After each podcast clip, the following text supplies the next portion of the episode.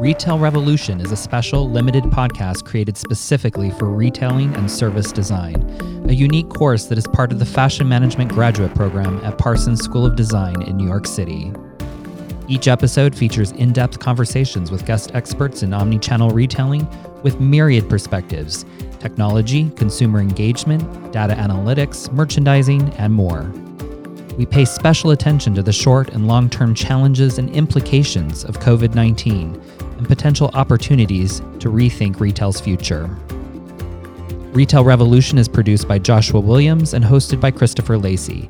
Both are assistant professors in the School of Fashion at Parsons. Welcome to our summer semester series of Retail Revolution. If you've been a fan of the series, we thank you. And if you're new, please feel free to subscribe and rate on your preferred streaming platform. You can find us on Apple Podcasts, Spotify, TuneIn, or Stitcher. You can also stay up to date with Retail Revolution at retailrevolutionpodcast.com. All right. I am extremely pleased to welcome a human interest storyteller and entrepreneur turned UX designer and experience strategist. She has successfully built, launched, and scaled businesses. She is an empathetic, detailed oriented problem solver using design as a tool to drive change, growth, and positive impact. Welcome to the show, Vasumati Sundararajan. Hey, hi, Chris. Thanks for your kind words. Excited to be here and chat with you. I'm super excited. I've been looking forward to this for two weeks from when we originally spoke. So, very excited. So, Vasu, tell us about, you know, really your career trajectory and, and just about you and, and who you are and what you've been doing in the industry. Sure, definitely. I'm Vasumati. Um, I'm from India, from Bangalore the IT capital or possibly the place that holds the call center to your bank. I've lived in the US for 10 years now and pretty much, I mean, I've lived only in New York actually. So came here for school to study at FIT and then ended up staying back and, you know, trying things out in America. I've done a bunch of different things as career. I think for me, career was never a linear path. I think from the day I decided not to do engineering and try other things out. It was already a big decision I had made uh, way back then. The highlights have been I started my career in journalism. So my very first job was for a news news channel in Bombay, where I was reporter and show producer.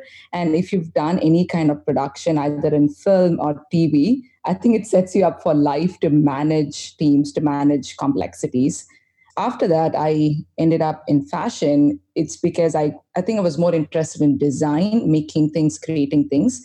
But i want to say about 10 years back especially in india design meant fashion design. It sort of went together. Mm-hmm. it was not other kinds of design as we discussed today. But that's kind of how i landed in fashion enjoyed it for some time which brought me to this cross section of wanting to do something in part of a peer to peer conversation, which is why I launched my company because I wanted to make, create a product that connects with my friends, connects with my lifestyle, which was my men's underwear brand. So I had it for five years, built it, had a you know opportunity to exit through acquisition, took that, and it's when it struck me design has been a common theme or a common thing all throughout my life, and somehow all these experiences map to it. I thought, and I ended up being a service and interaction designer, and which is what I'm doing right now at Fjord, uh, at the creative consultancy with Accenture. That's a long answer to your one question. well, you know, it, it should be, right? Because you have experiences that have occurred over time. So I actually wouldn't expect for it to be short, but definitely exciting, I'm sure. So you uh, have worked with multiple startups in the design and technology space. And one of the things we've noticed is startups often seek some guidance from time to time and, and support and levels of process from legacy or heritage brands or established brands. You've helped these startups out from a design and technology space. What could legacy and established brands stand to learn from startups? Absolutely. I think that's a very interesting question. And more and more people have become open to it, especially I think in the East Coast where we see startups of different nature, like Casper, Harry's of the world, who, who are not startups anymore uh, as of 2020, but they were kind of pegged as these hot, cool startups. So I think we began to learn from not just the technology driven startups or SaaS products from the Silicon Valley. This spirit has been creeping into other verticals of industry. The two aspects I think which legacy brands will really benefit from the number one being having an end to end view. From the companies I work for, I never had that view. Like if I was a designer or if I'm a pattern maker in a fashion house, that's all I did. I don't know how other departments work. I do not know how the product I'm designing is being marketed that season. I do not know how is the PR telling that story beyond me scrolling down on Instagram. I don't have an insider view. I'm not benefiting from knowing what is it I'm making? Why am I designing this? What is the goal of this fashion business?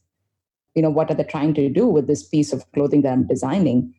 I think having that end-to-end view empowers every person in that process, whether you're a pattern maker, you're a cutter, you're a sewer, or you're the PR person.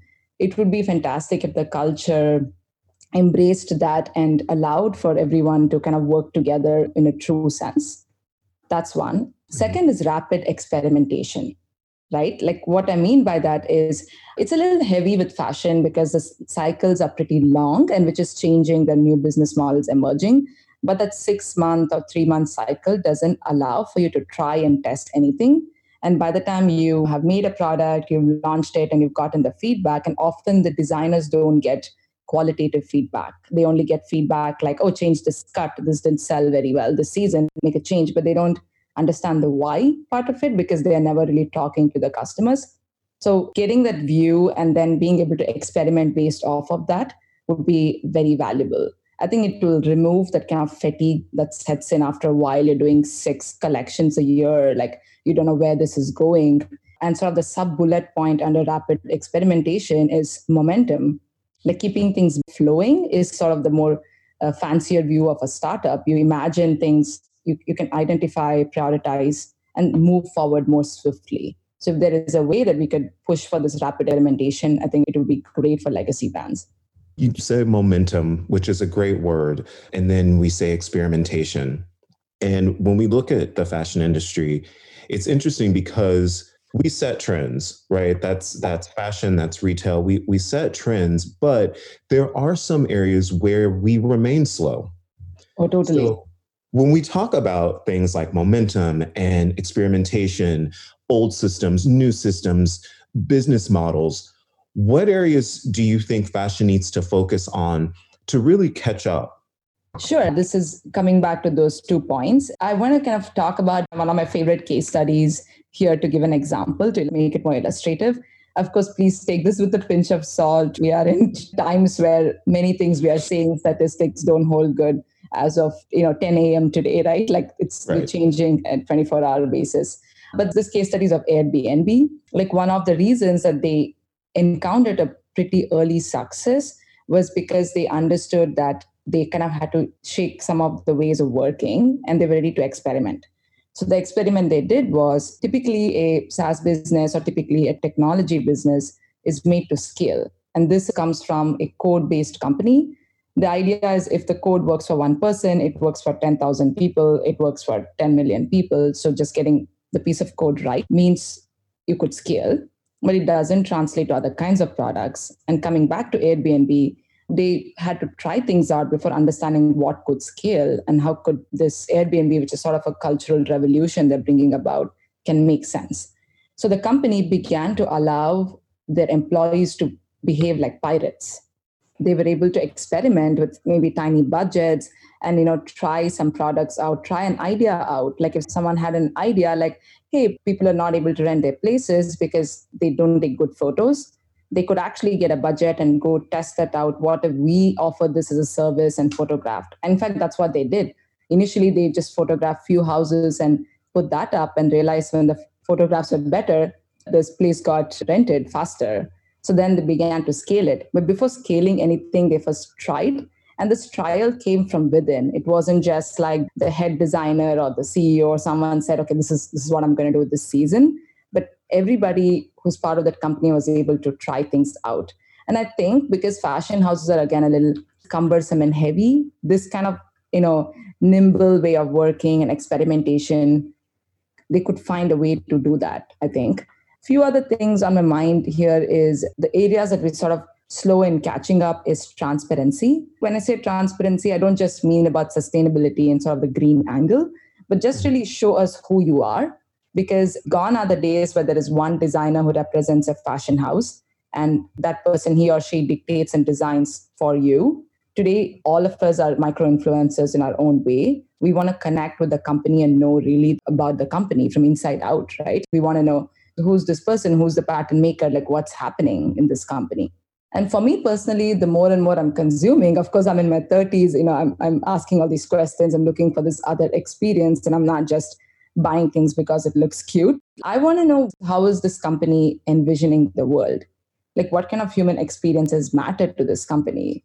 Like I want to know like why are you adding this another pretty thing to this planet? Just really the why aspect. And I think those conversations have been tackled in a very marketing sense before and now it's not just marketing it's it's really the you know raison d'etre or reason to be for a company I want to d- dive in a little bit on human experience because we've talked quite a bit about transparency with other guests and, and understanding, and, and even our students talk a lot about transparency outside of the scope of sustainability, but really this understanding of who are you and what are you about. Yeah. So you design human experiences how do you see this evolving you know one in in a covid-19 situation but even if covid-19 hadn't happened yep how does the human experience need to evolve for for brands and retailers to capture this moment in a better way Sure. I think uh, I've sort of more and more going towards that notion that design is storytelling, right? This might sound pretty stale. It's not anything new that I'm saying. It's been around, but it's been dictated by, say, social media limitations. So you're telling a story because Instagram allows you to say it a certain way, right? Now we are at a point where everything is beginning to look homogenous, like everything looks pretty, everything looks perfect. Like it's there's going to be this other wave where the storytelling is going to shift. It's going to be maybe about more technical aspects of making a garment, or maybe it's because people are hungry for new understanding of this piece, or it's maybe about giving a notion of not just a factory in India that's making this, but actually you going to the factory and connecting with these people and not just seeing it as like a documentary level. There could be, I think, many other nuances. Like supply chain, for example, was like the biggest paradigm that I hit when I was running my business. And the mm-hmm. human experience of supply chain is, I think, the least told story of the fashion industry. Like those angles, I think, can be teased out. They can be human experiences of me consuming like i mean we know that the consumption rate has gone up online right now with covid-19 but what does that mean does it mean these companies can take more responsibility for the product they're making and what does that mean actually so there are sort of a lot of questions that are coming out and i think a company can a brand can pick one of those pieces and try to go after it. Like basically i'm looking for depth right? Like we're all looking for depth at this point. I often wonder when it comes to how we look at the supply chain and then when we look at the end result with the consumer in a store. One of the the most beautiful things about fashion and why we typically select to buy a particular piece of clothing or a particular accessory even even a car right when they talk about the hand quality or the craftsmanship of the piece the artisan work that goes behind it. And even if I mention a car, what's interesting is, you know, when someone gets a luxury car and and it's told to them that the stitching on the seats of the leather, you know, it's yeah. hand stitched, right? It's it becomes so much more meaningful. Yep does this really matter now for the end result consumer you think? Or is it more like we these things need to be replaced with technology more so because of how you've treated the human experience in the supply chain right? Does that matter to the end consumer? And this is something that i mean to some it might and, and some it might not but i would love yeah. your thoughts on it. Sure, I'm going to talk of myself as a consumer, right? Like that's more powerful to tell you, like honestly, what I would feel as a consumer than guessing what a consumer will feel like. Right. Um, to me, I think those have become just words. like handcrafted, hand stitched doesn't mean much. And also because culturally, think about it.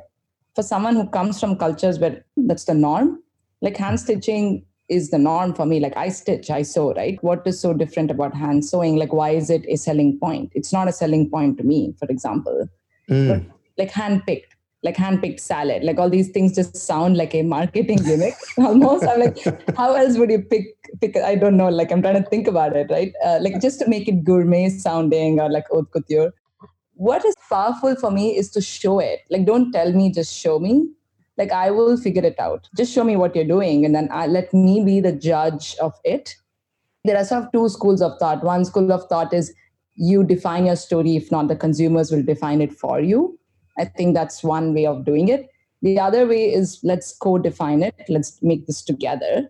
And those models are like Glossier and all these companies where they're, they're defining it together. Like they haven't set it up and then launched. For example, Glossier's model was to launch a product every few weeks. And it gives, again, they're testing, they are able to understand, get consumer feedback, but also they're letting the consumers make sense out of it a little bit. So there is some mm-hmm. room for like this conversational you know launch or conversational creation or conversational design rather right? So i think that's for me that's more interesting and it makes a better experience for me as a consumer. Like i feel more attracted to and empowered being part of this you know brand. So as you think about your experiences engaging and you consider what your role is and then knowing that before you were a designer who had your own company what's been really challenging in your role and also what's been the most fulfilling part in your current role as a user experience designer and thinking about strategic experiences? How i understood my consumer in my company like what yeah how did you take that and like translate it?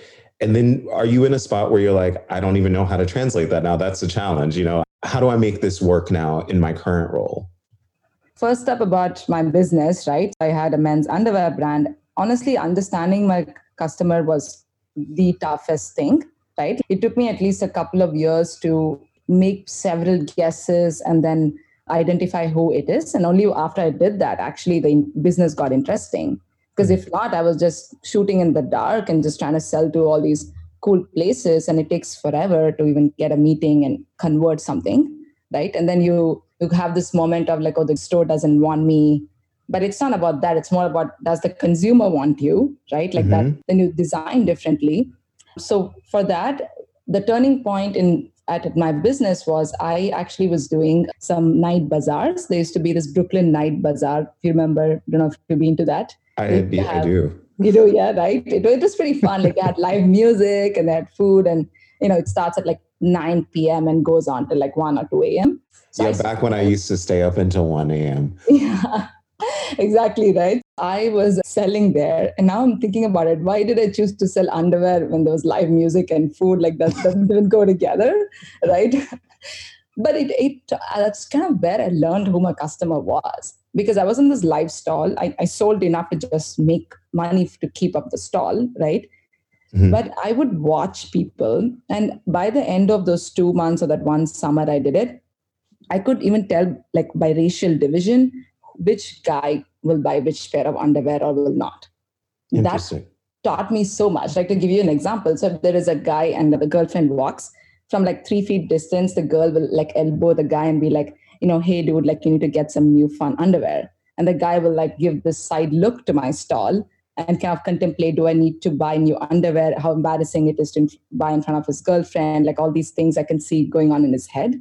And they'll come make a pause at my stall and the guy will just take a look and the girl will grab the business card and they will walk away. And this taught me that i had to sell to my customer in a different space i shouldn't catch my customer when they are with their family because it's underwear. It was it was all this complexity. So it was interesting. And if the couple bought the underwear it meant that it was a gift which means that they, they won't have a repeat customer because when it's a gift the guy is not going to come back and buy from your brand so these were all these nuances that I really learned. And then there were like Australians and Danish and uh, Swedish. These men just love shopping even with their family. So it also taught me like how culture affects influences how, how you shop and how you consume. they would come together and kind of like shop together. And in their cultures, underwear is like swimwear. It's very relaxed. It's like a, you know, it's a fun thing. It's not anything necessarily sexual and things like that. So this kind of new learning helped me understand the experience of my customer when they saw my product. Till then, I think I hadn't thought about it. I was just so caught up in making a beautiful product that I kind of didn't think about experience of it in, in a very human way, right? Mm-hmm. Like it's it's something someone's touching and wearing. And I think all that's translated to what I do today.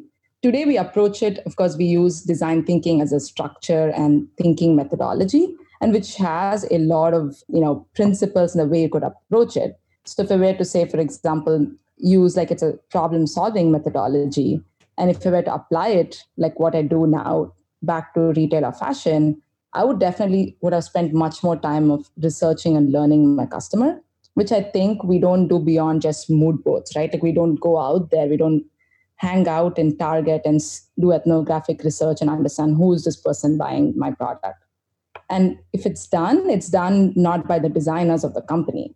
So it doesn't translate back to the, the drawing board. The second thing uh, I want to know, like what people say versus how they behave with the product. Mm. Like that, I want to be able to see that and learn from it. And then second is finding patterns in data, right? So I did this other project where uh, I just can tell you what happened in it. Like how people describe themselves, were describing themselves as original, but they were shopping at IKEA. So it was a little confusing, right? You're like, wait, but uh, okay, if I just went by what you told me, then I will think that you consume this cool, original avant garde underwear. But the data shows that you shop at IKEA, which means that it's I, original is just a word you're using, but it doesn't translate to the product experience I'm giving you. There's not a match, right? Mm-hmm. then you can make alterations. Then you can understand okay this customer possibly then shops for more basics. And then you can you know build on it. And you ha- you're able to make informed decisions for your business right? Either you make the underwear less original in my case and serve this customer or you find that customer who's truly original things like that. That's interesting. It's funny because you make the great point of how we think of ourselves, but then how we engage with the outside world. Yes. And but then there's this this part of our psyche that retail and fashion does for us that's amazing. It is it allows that person who really might have an original spirit, but they are in a rat race of having to be part of what the norm is, totally. that they might experience or experiment in different ways through their clothing. So it could yep. be that person who dresses in beige every day, but their socks and underwear are like bright red. Do you know what I mean? It's it's yes. how do they how do they express this other side and, and say, you know, there there is an original part of me. I just have been consumed by what is thought to be the norm. Totally. And actually, that exactly what happened to me. So I realized that is maybe in my third year, I began to have some audience online, and I would constantly connect with these men, ask them simple questions, and then I found out who truly my customer was. And and yeah it's a huge challenge in fashion right? Because it's not black and white. Like data is hard to interpret. And also uh, it's more psychographic so it's hard the age group can be different but what if they're connected by a way of thinking? And how do you put your finger on that? And how do you you know qualify that? Isn't isn't definitely not an easy task. But you would have to start somewhere and keep kind of building off of that.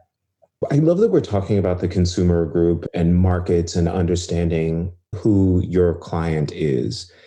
I want to talk about this other area, and I want to say they're the underserved markets. And so I think what's happened is there's this idea that's always existed of what the customer is or you know the the customer's lifestyle skin color or gender whatever that is physical attributes so, how do you think that brands can really start to approach engaging with underserved markets, such as people who consider themselves, you know, non-binary? Yeah. You know, that's an emerging underserved market. Those with physical disabilities, that's definitely a huge market. In, in the US alone, it, you know, there's 30 million people who fall into uh, a physically challenged area of, yep. of the market. What do you think brands need to be doing at this point? I think what is critical here is designing with authenticity. Let me explain what that is. So, initially, I'm going to use my business as an example. Say I wanted to sell, I was trying to sell to the skateboard community, right? I thought it was an underserved market. They don't necessarily have the most fun underwear. They have shorts, right? And they have sneakers. But like there is an opportunity there. I thought that's my audience. But I failed miserably. The mm-hmm. reason being, I'm not a skater. So I'm this Indian chick who's trying to sell to young skater boys who are looking at me like, what do you know about my life? Like, who are you? Like, what's the credibility here? Like, why should I buy a product from you? Right.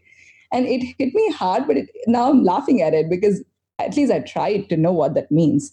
So I think the lesson was okay, let's say even if you were to start a brand for a market, either the person who's starting the brand or some spirit of that brand should be authentic, should belong to that market, right?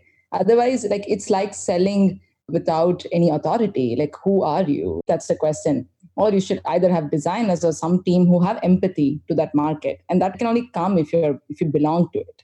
If you want to sell to a underserved market, another example in my personal life is so I have a lot of uh, children in my life. I don't have kids of my own, but like uh, niece and nephews and friends' kids. And I'm always looking for this product for their kids. And I never wanted to be like what the parents already buy them. I wanted to be like this cool thing that aren't thought of. And I realized there is a market for that. And it's actually a thing. It's called the PANKs, professional aunts with no kids right? It's, and it's a thing and it made so much sense because i belong to that market in some way and the person who's selling those products i can connect with her because i can see that she's a pank too. So the minimum like it's coming back to that thing where if you're trying to sell a product to somebody the experience that comes with it is authentic is only if you belong to that that group as well in some some way or form you know that's a great story and analogy. And I'll forever remember professional aunts with no kids. Yeah. so you are a professional aunt with no kids. You exactly. are a female who started a, a underwear line for men. You work in the technology space and you grew up outside of the US. Our program population is 98% female, Yep. And 68% international.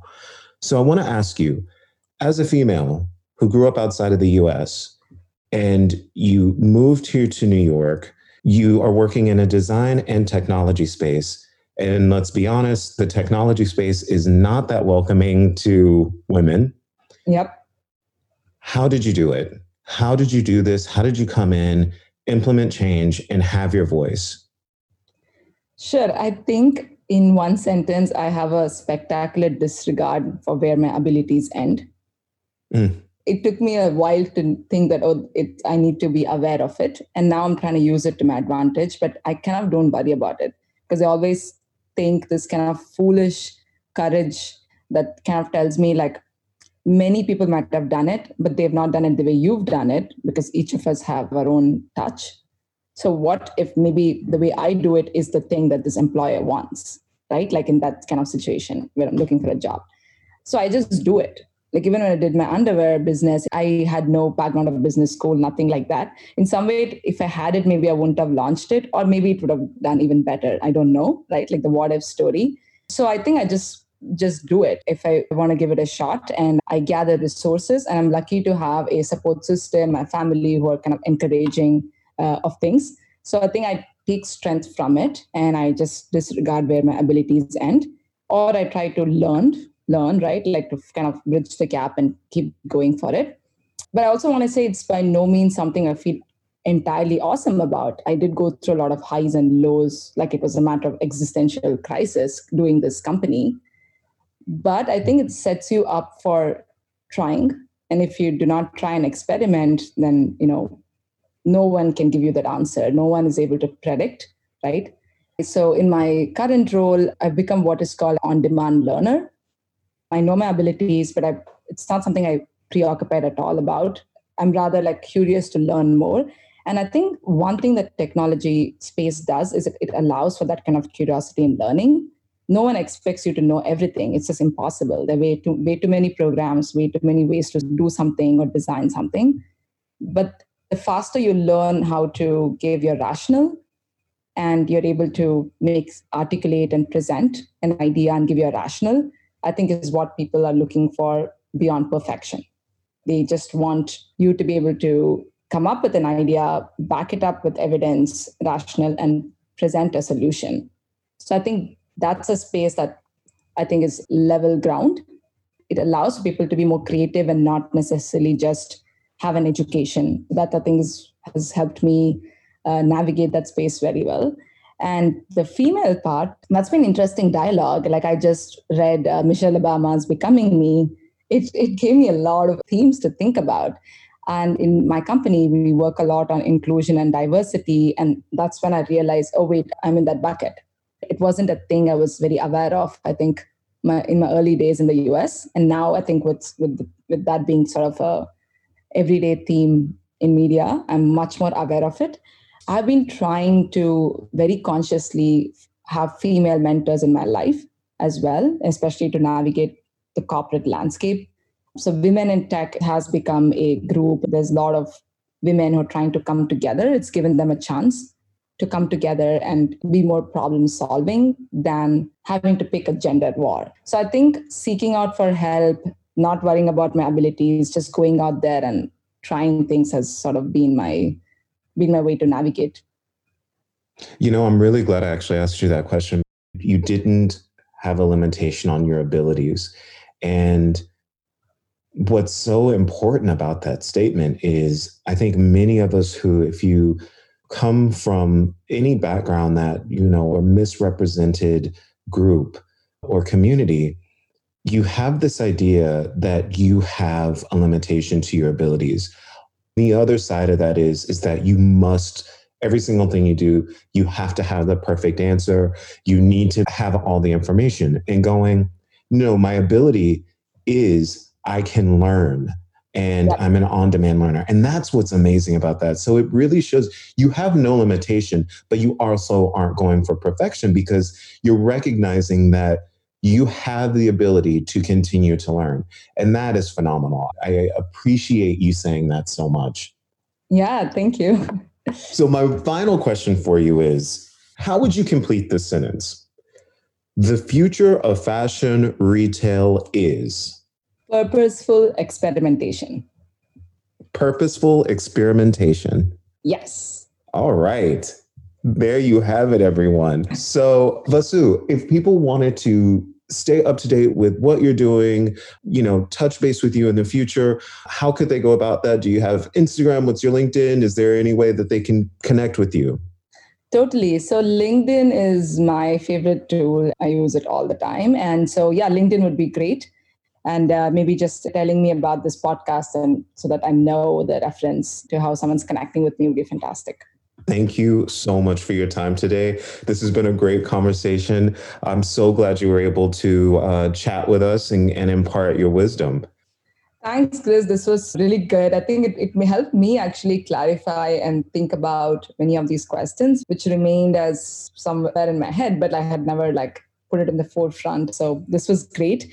And I also wanted to thank Joshua. I, I think I know him since my student days, FIT. So it's it's awesome to kind of stay connected and you know, that's kind of the support system and resource i'm talking about right? So to, right. to be to have people in your life like that and to stay connected. And uh, i've changed a lot of avatars in new york but having sort of consistent faces in my life has been awesome too.